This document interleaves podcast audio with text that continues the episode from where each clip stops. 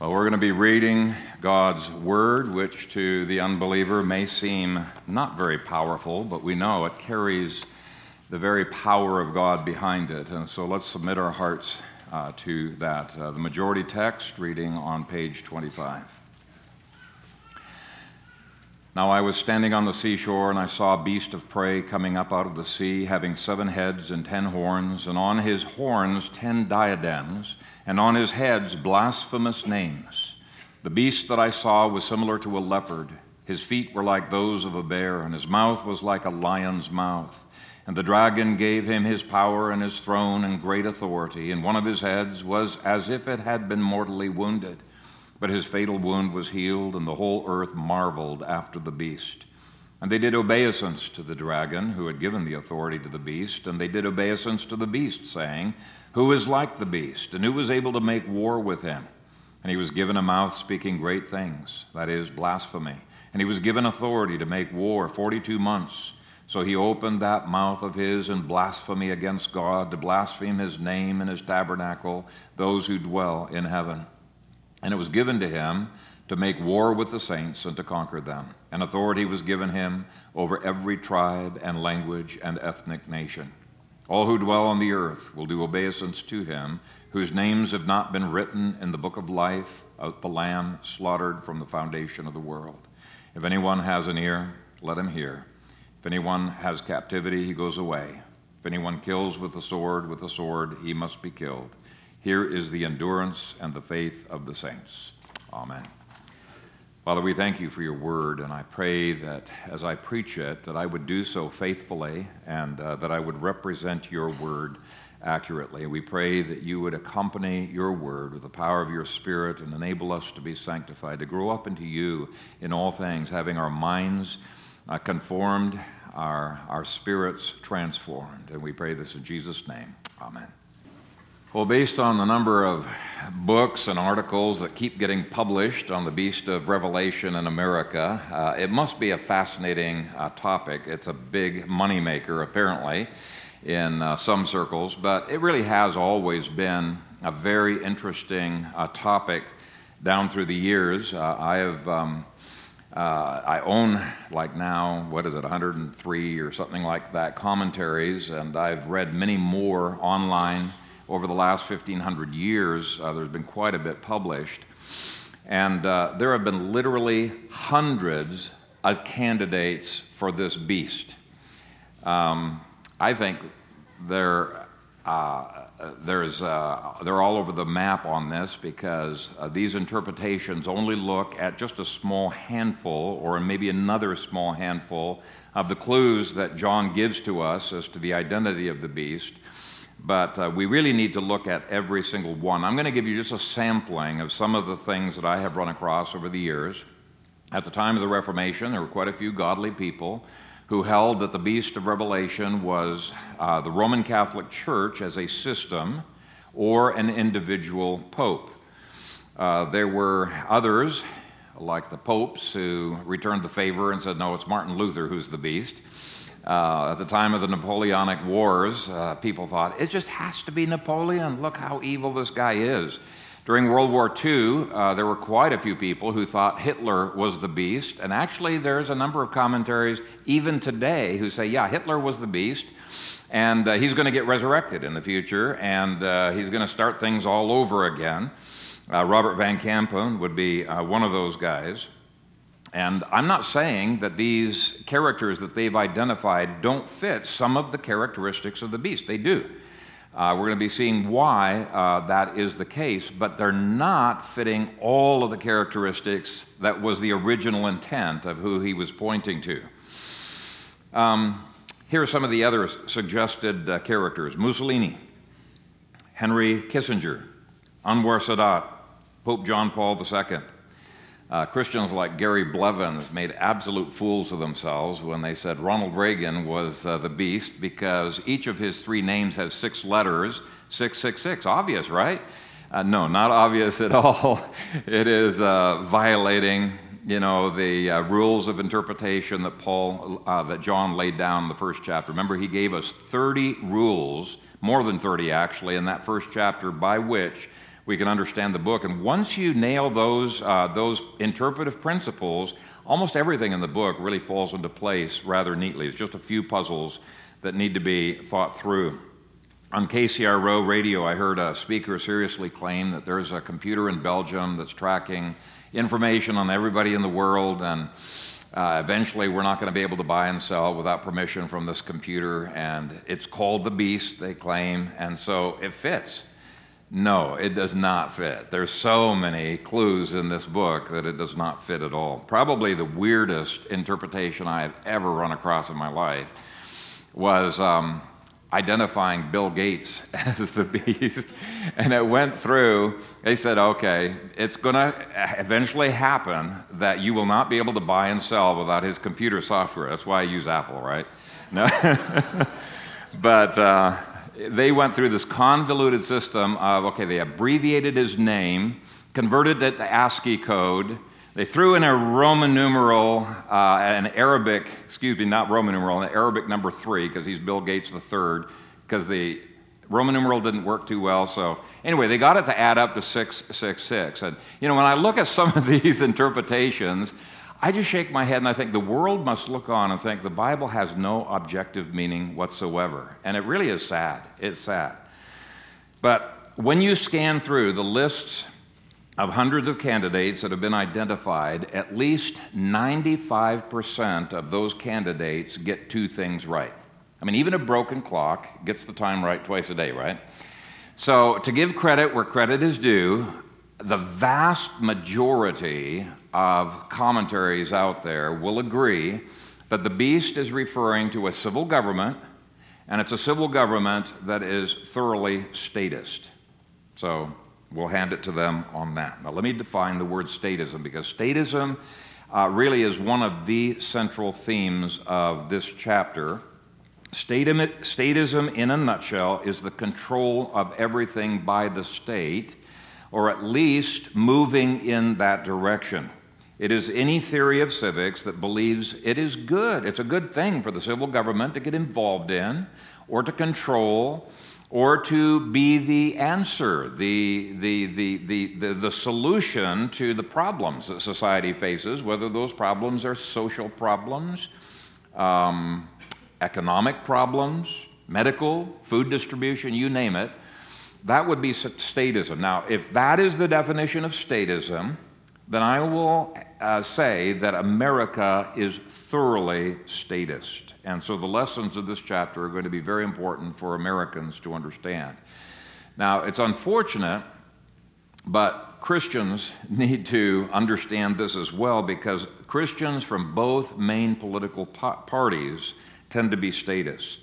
And it's my hope that Christians will learn to see the incredible danger of statism no matter where it is manifested. On the local level, you know, of city government or county commissioners or state or federal level. The book of Revelation makes it very, very clear that statism, on even its most innocuous and favorable manifestations like Claudius had, previous emperor, is defined in Revelation chapter 6 as being demonic. And certainly in this chapter, we're going to be seeing that all forms of statism are demonic. And really, that it makes sense that that would be the case, because if Jesus Christ is cast off as the sovereign of the nation, his laws are rejected, the restrictions of his laws are rejected, something will always come in to fill that void, and Revelation identifies that something as demonic. Now, today, we're just going to barely get into the introduction to this whole topic. We're not going to get past verse 1. But I think this will be a helpful introduction for our next sermons. Okay, look at the first phrase. Now, I was standing on the seashore. Now, unlike verse 11, which sees the second beast as arising from the land of Israel, see, there's two beasts that he's going to be dealing with in this chapter. This one arises from the Mediterranean Ocean. Okay, so he's standing on the seashore, not in the middle of the land of Israel, and he's facing toward Rome. And that's true whether he is literally on the sand of the seashore on the island of Patmos, where he had been banished, or whether, as most commentators and as I believe, he was transported by vision to the seashore of Israel. And in context of the other beast being on the land, it makes more sense for this one to be in vision on the seashore of Israel, but it really doesn't make any difference. Either way, he's on the seashore, he's looking to the Mediterranean toward Rome and toward the ocean that Rome controlled. So right off the bat, you can rule out any interpretation that makes the beast arise in China or Russia or the United States of America. The focus is on the Mediterranean Ocean. Daniel 7 confirms this interpretation, and virtually all commentators agree that the background to this beast is Daniel 7.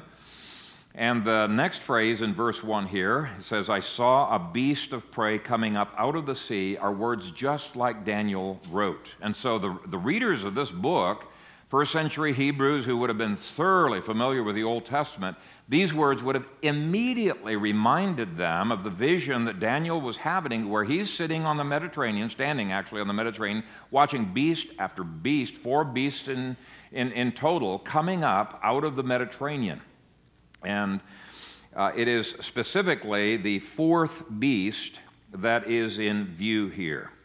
Well, that immediately gives us a huge definition to this beast. In Daniel, the four beasts represented four demonic rulers who ruled four world empires: Babylon, Medo-Persia, Greece, and Rome. And it's that last beast of Rome that Revelation is picking up and describing, same language is referring to. And by the way, even dispensationalists agree that the fourth beast is Rome.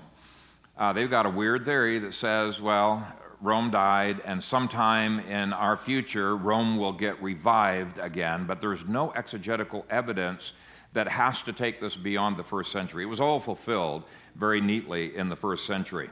But I just wanted to point out, everybody agrees that Daniel's fourth empire of Rome is in view.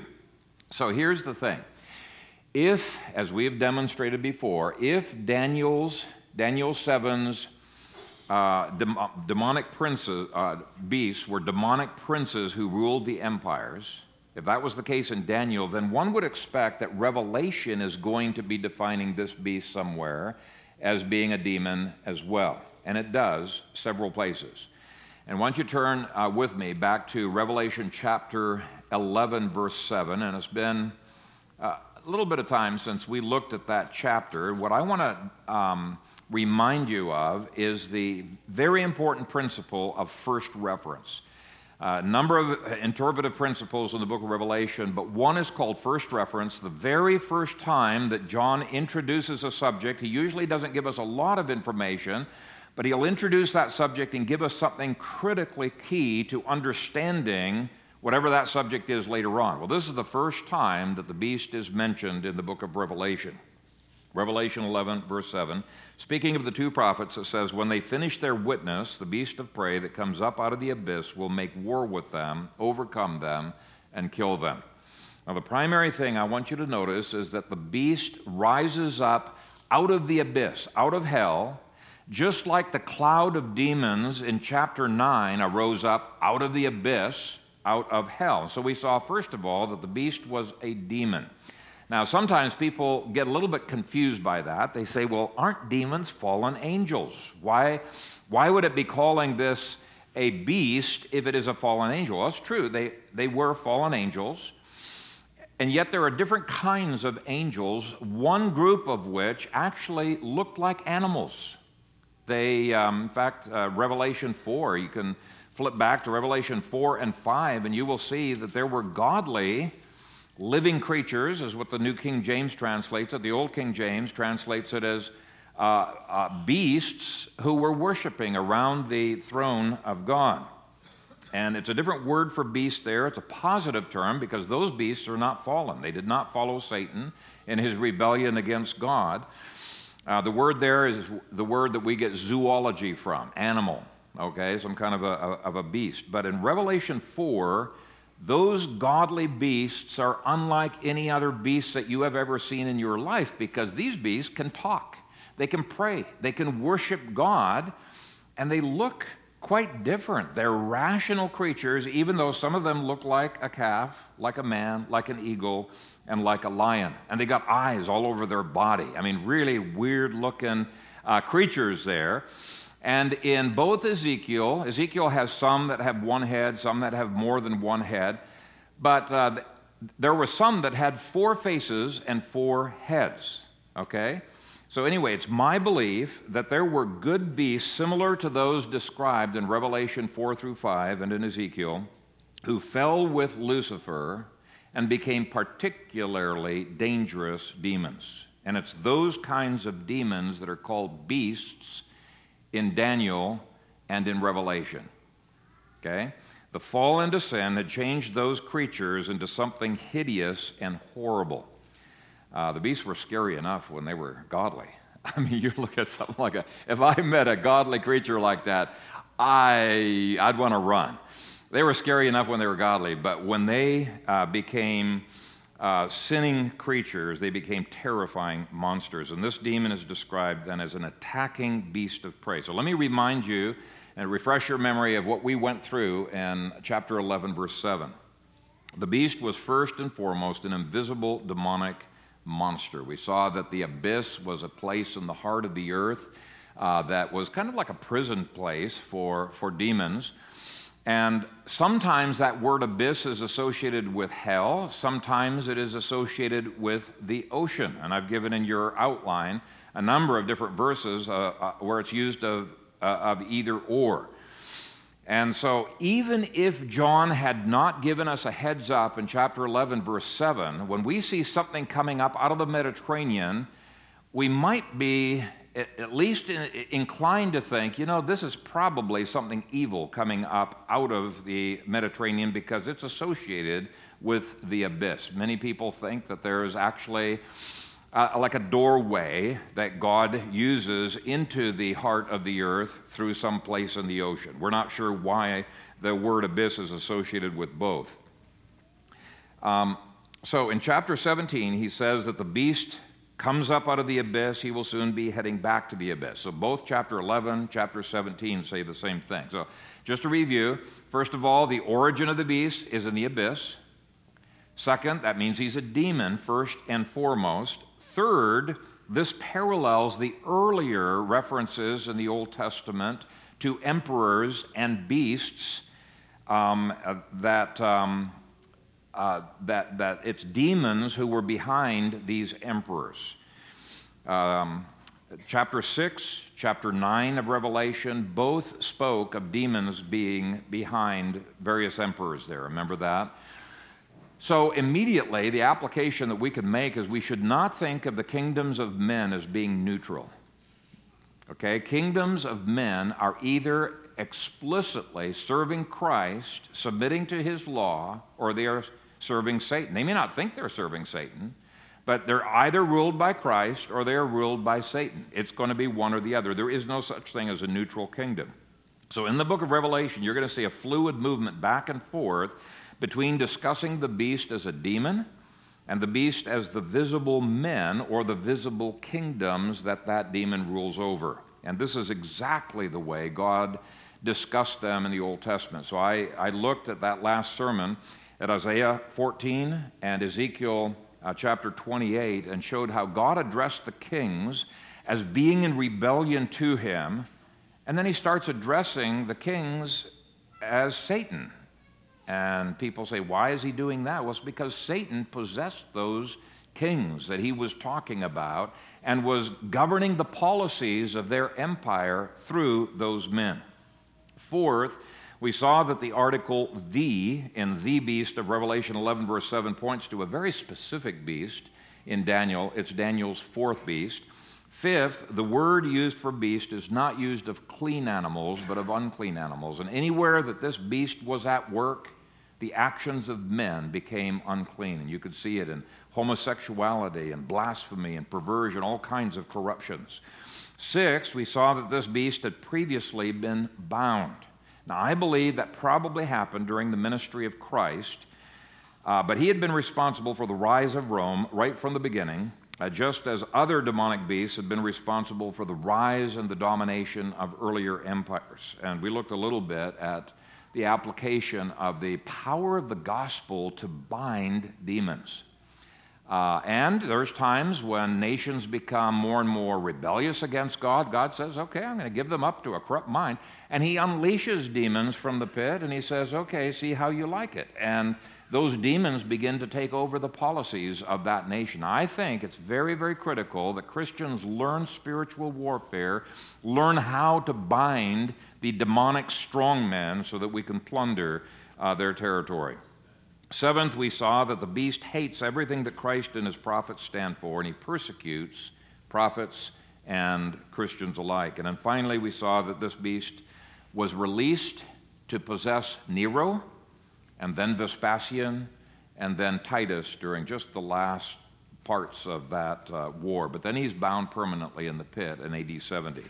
Now, I don't have time to rediscuss and to reprove each of those points. I think I nailed them pretty solidly when we were back then. But I just wanted to remind you that just the way that this starts off being word and reminding us of Daniel, we're thinking, okay, these are demonic beings that he is talking about who are behind empires, and this is now the fourth empire.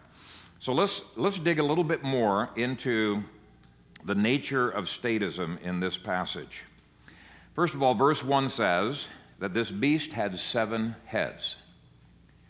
Now, did the demon literally have 7 heads? Possibly. I mean, we did see there were angels who had more than one head, so I don't see any reason why that could not be the case, but I only want to focus on the symbolical use of these 7 heads in the book of Revelation. They're primarily symbols, and Revelation 17 Chapter 17, verses 9 and 10 clearly defines these 7 heads in this way. It says, here is the mind that has wisdom. The 7 heads are 7 mountains on which the woman sits. They are also 7 kings. 5 have fallen, 1 is, the other has not yet come. And whenever he comes, he must continue a short time. So John is defining these 7 heads, and he clearly says that the 7 heads symbolize 2 different things. First, they symbolize the Roman Empire as a whole, and then second, they symbolize the emperors who, the first 7 emperors who ruled over that empire. Now, as is common in the book of Revelation, he alternates back and forth, and all commentators recognize this. He alternates between corporate and the individual who rules the corporate, back and forth. Now, let's talk about the corporate aspect first. Revelation 17:9 says, the 7 heads are 7 mountains on which the woman sits. Now, anyone who had Roman pocket change would know immediately what he is referring to. Immediately. He wouldn't have to have Pastor Kaiser give a sermon to tell him what this means. They would, oh yeah, I know exactly what he's talking about. We don't need a pastor to tell me this.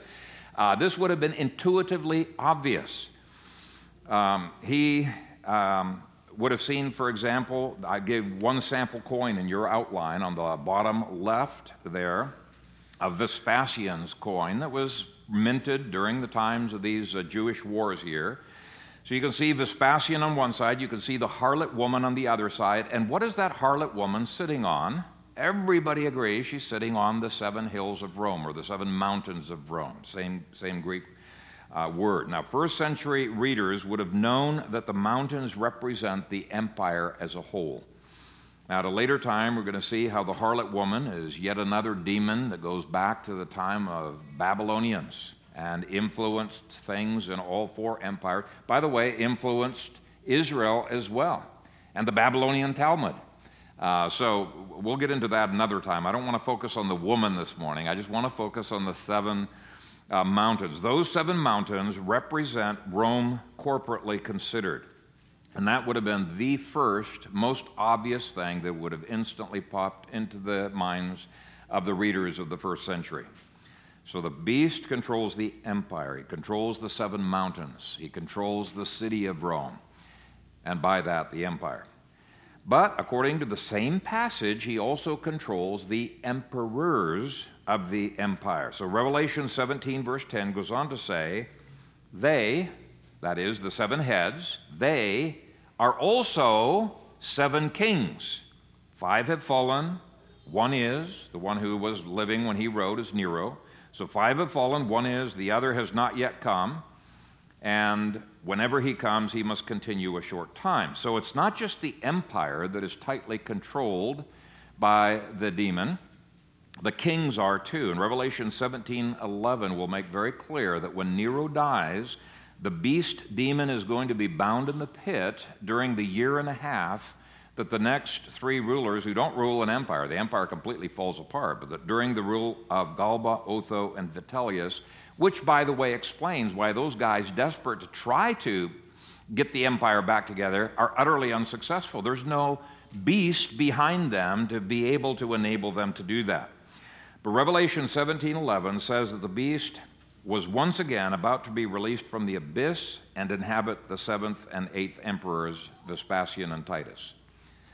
Now, don't worry if you're not catching all of the intricacies of this, because we're going to get into it in much more detail in chapter 17, but hopefully you're getting the drift of what I'm trying to establish, that empires are not just ruled by men, they are ruled by demons. Unless they're under Christ, they are ruled by demons. When we get to chapter 17, we're going to see some amazing imagery that flows back and forth between the human and the demonic.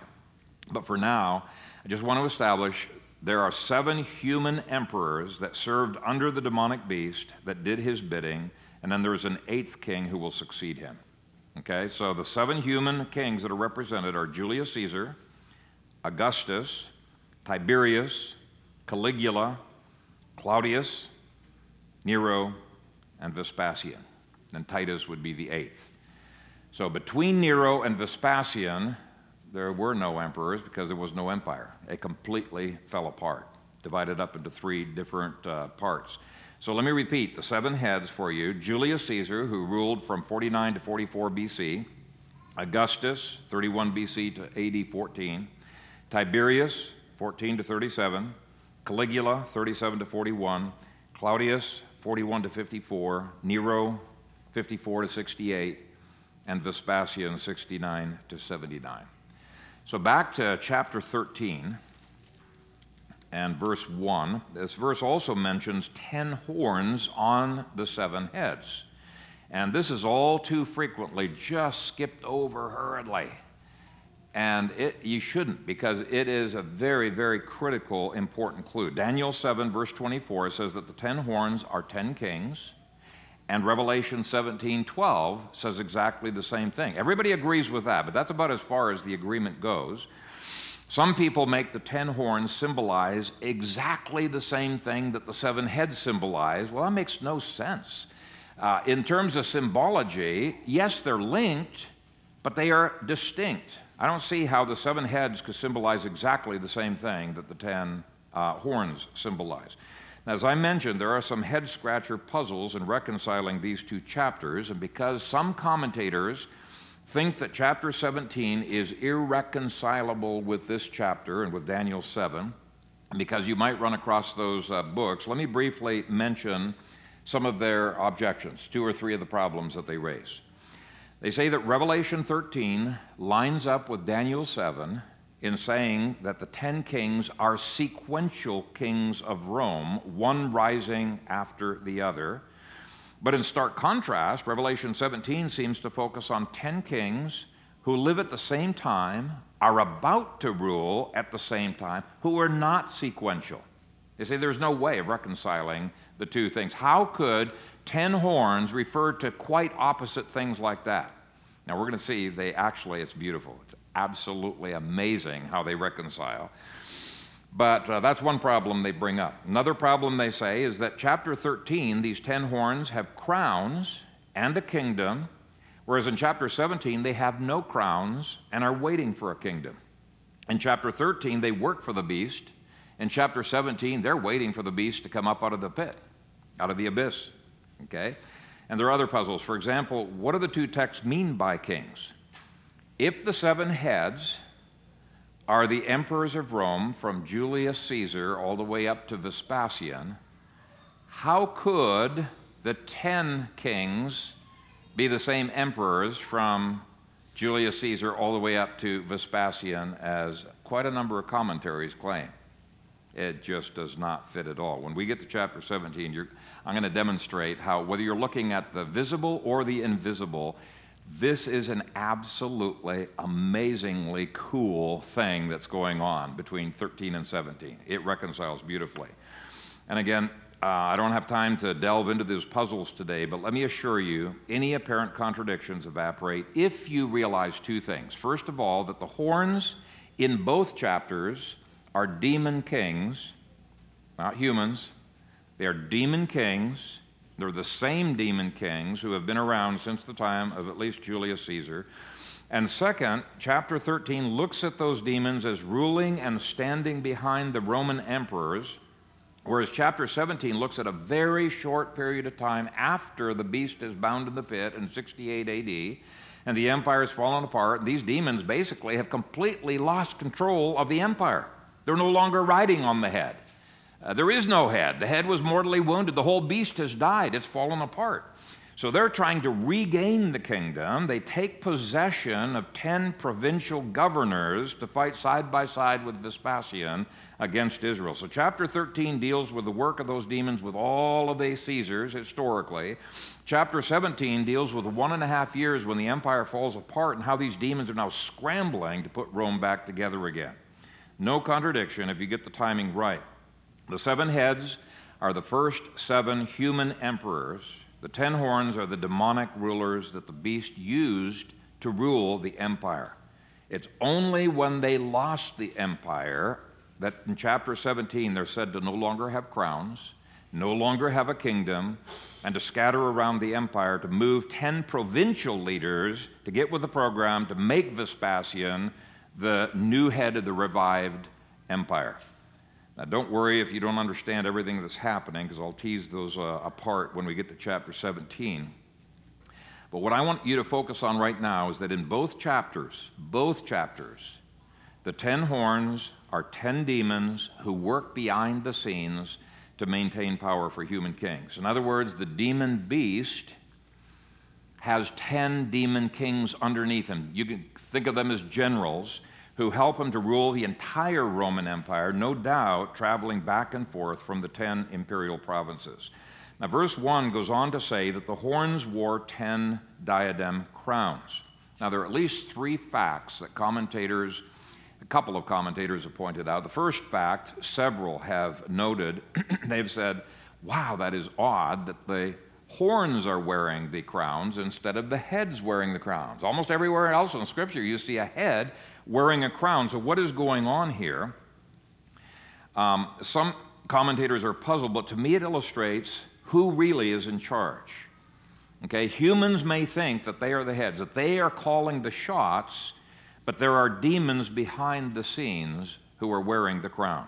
John is building a gradual case in this chapter against statism and making the point that statism is demonic. By the time we get to the end of this chapter, the message will be crystal clear. And so the first thing commentators point out is that the horns wear the crowns, not the heads. And my application is that the demons control the empire more than the emperors did. The second thing that commentators point out is that these crowns are not victory crowns, they are diadem crowns. Now, we can wear victory crowns, not diadem crowns, okay? Revelation elsewhere indicates Christ is the only one who rightfully wears the diadem crown. So when these demons wear diadem crowns, they are usurpers. They're taking the place of Christ. Now, there's one more significant fact about these horns that should not be skipped over. Since a horn is always a sign of power and force, in fact, most of the time it's referring to military force, but it can refer to any kind of power or force, the fact that horns are crowned rather than heads show that these demons move men to exercise power rather than true authority under Christ. You know what? Demons are always trying to do that in every government, whether it's family, church, and state. How many men respond to lack of submission by trying to force submission rather than gently and confidently exercising the authority that Christ has given to them, whether people follow or not follow? There's a vast difference between ruling by power and ruling by authority. It's one of the biggest characteristics of statism, and it's one of the biggest characteristics of families and churches that are in trouble.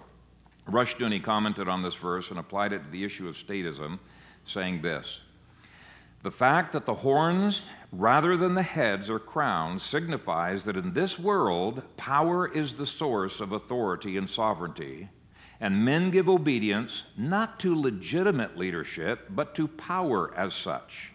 Might makes right, and might is worshipped and obeyed in its every implication. The names of blasphemy indicate that human governments arrogate to themselves the authority and sovereignty which rightfully belong to God." So as we go through this chapter, you might want to be piecing together some of the characteristics of statism. There's a lot of characteristics, and one of them is that statism substitutes power for true authority. In America, the Constitution no longer has authority in the lives of just about anything that is done in Congress, in the Senate, in the courts, or in the executive office. And men get frustrated. They get elected to change that. And after 5 years, they throw up their hands in despair. They say it's just unchangeable. They're not realizing that this is a demonically entrenched issue.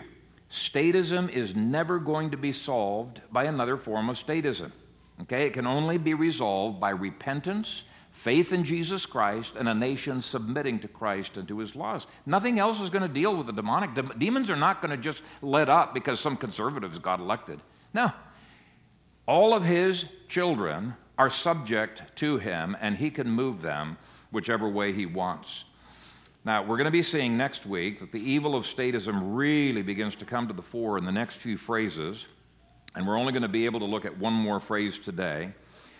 The last phrase of verse 1 says, "And on his heads, blasphemous names." Now, the majority text makes it crystal clear that it's not name singular, but blasphemous names plural. So if the heads were emperors, and if John later brings to mind, you know, these coins that they had in their pocket, and actually we've seen all through Revelation, a lot of these symbols are taken right off of the coins. Chapter 6, we saw numerous coins that illustrated these things. So if that's the case, what blasphemous names are written on the head side of these coins? Let me list you some. I already pointed to the first coin on the bottom of your outline. Clearly blasphemous name there. Take a look at the second coin. This was found in northern Israel, and it says Divine Augustus.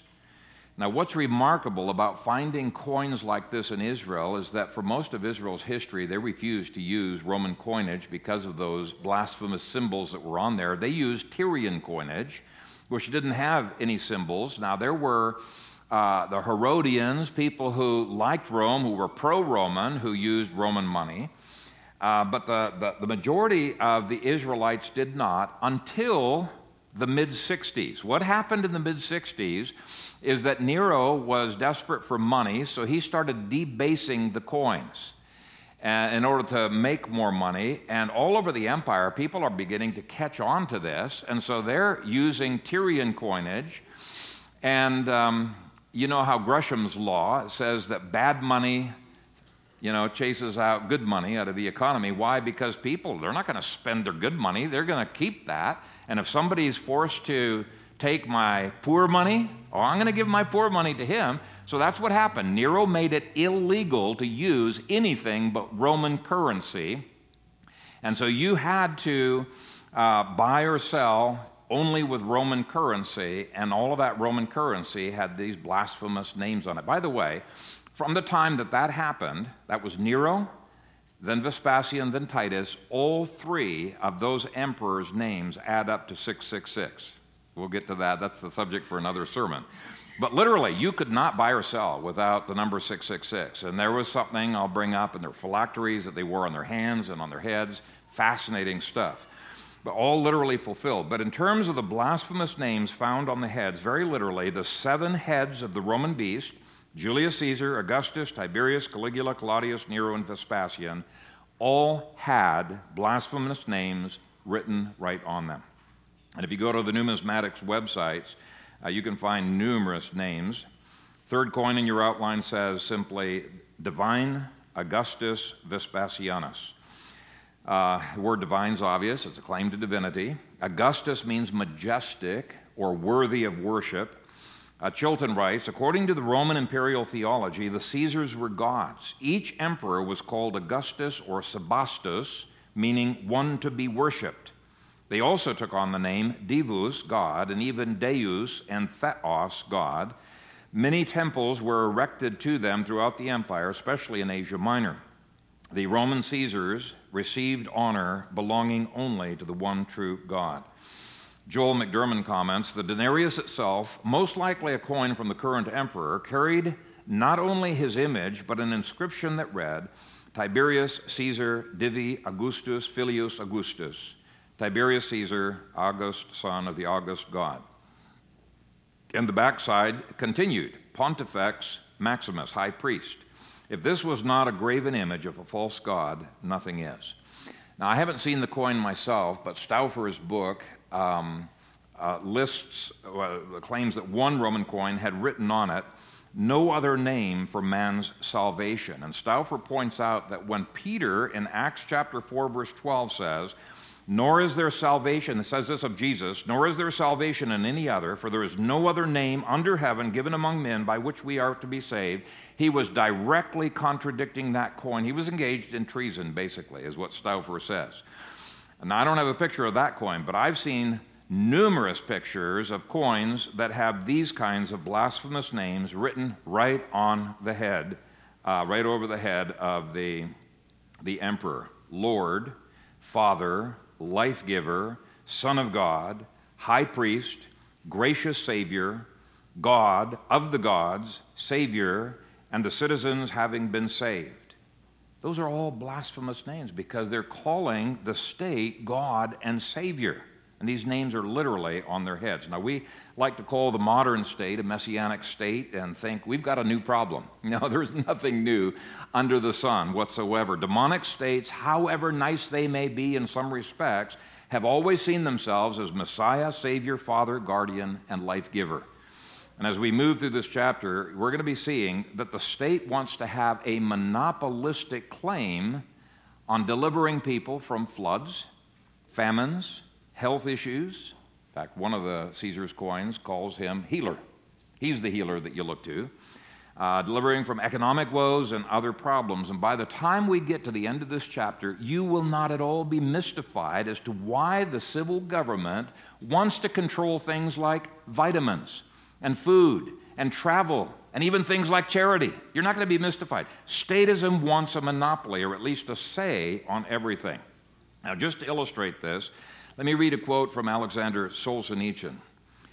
He said that the Soviet Union, which is really the most consistent trajectory toward statism you could get, he said the Soviet Union did not allow the church or Christian individuals or any other organizations to, quote, set up benefit societies, cooperatives of industrial societies to offer material aid to members, to organize children's and young persons groups for prayer and other purposes, or general biblical, literary, handcraft groups for the purpose of work or religious instruction or the like, or to organize groups, circles, or sections, to arrange excursions in kindergartens, open libraries, reading rooms, organize sanatoria, or give any medical aid.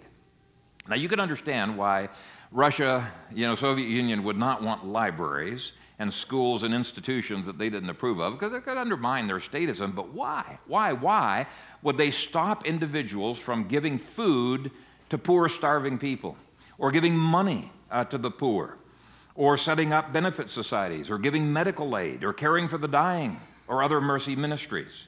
And the answer is that people who do such things attract loyalty, and the demons behind the state are jealous of that, and they do not want any competition for that loyalty.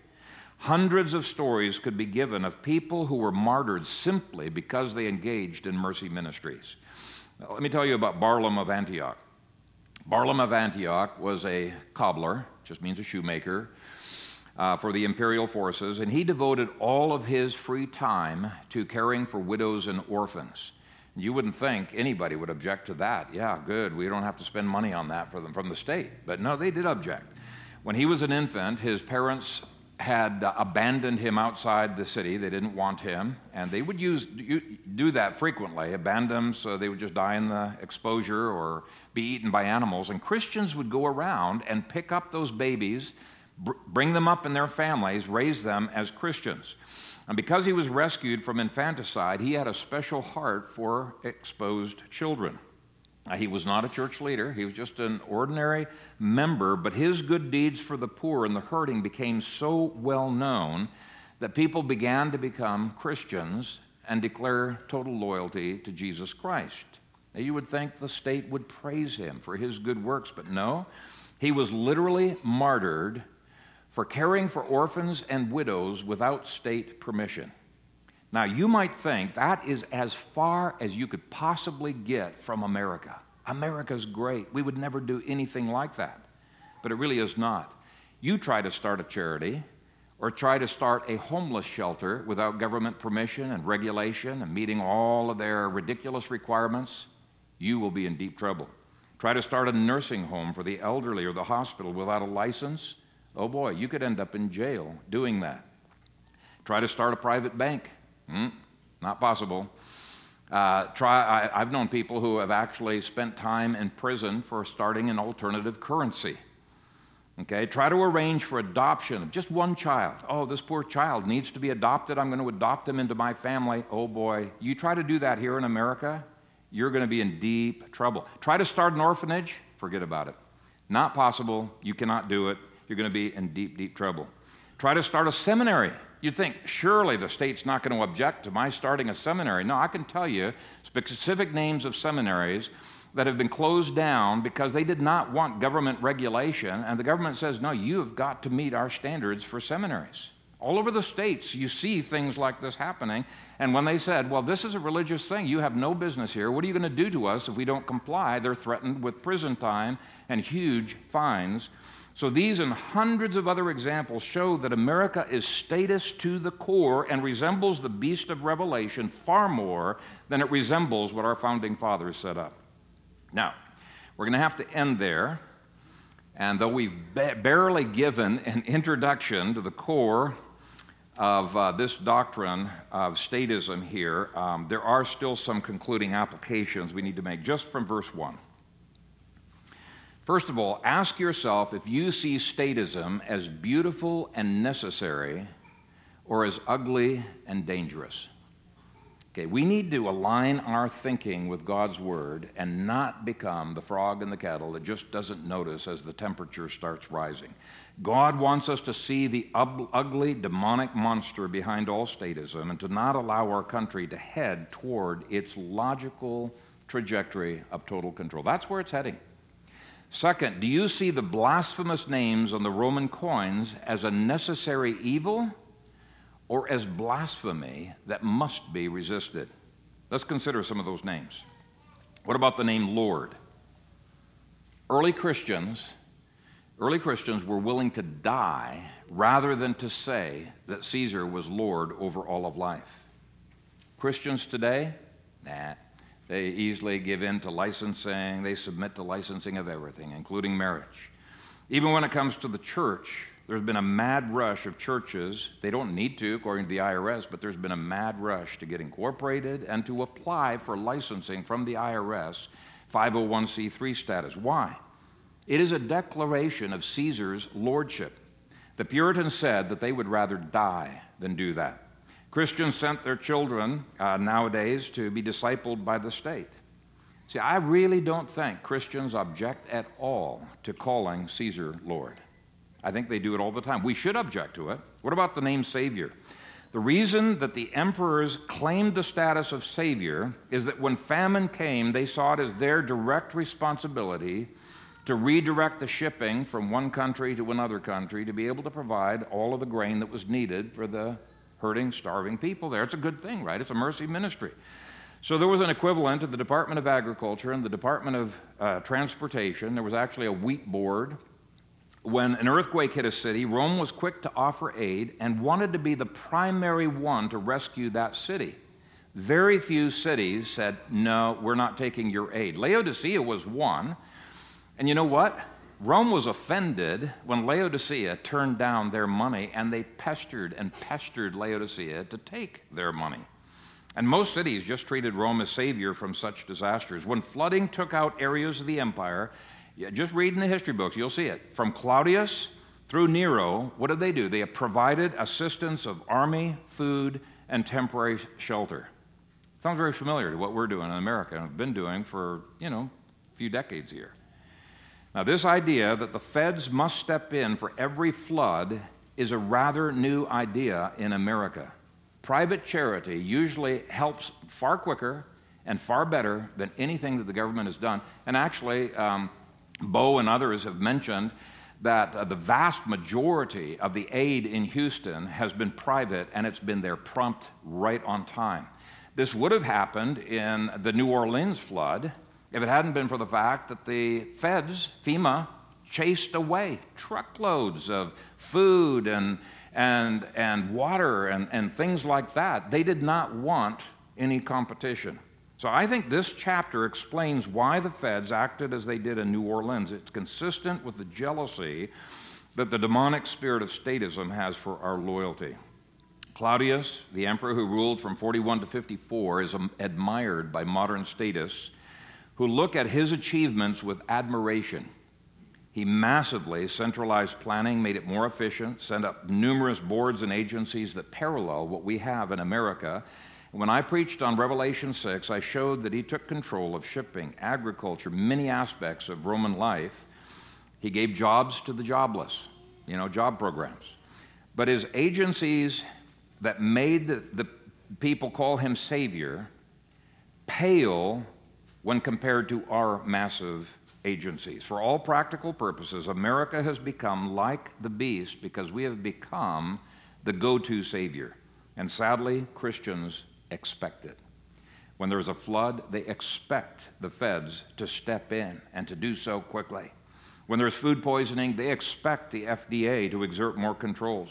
When there's an airline crash, they expect the FAA to investigate, to have even more intrusive controls. And as we go through the next verses of this chapter, I hope you will see how incredibly dangerous such thinking is.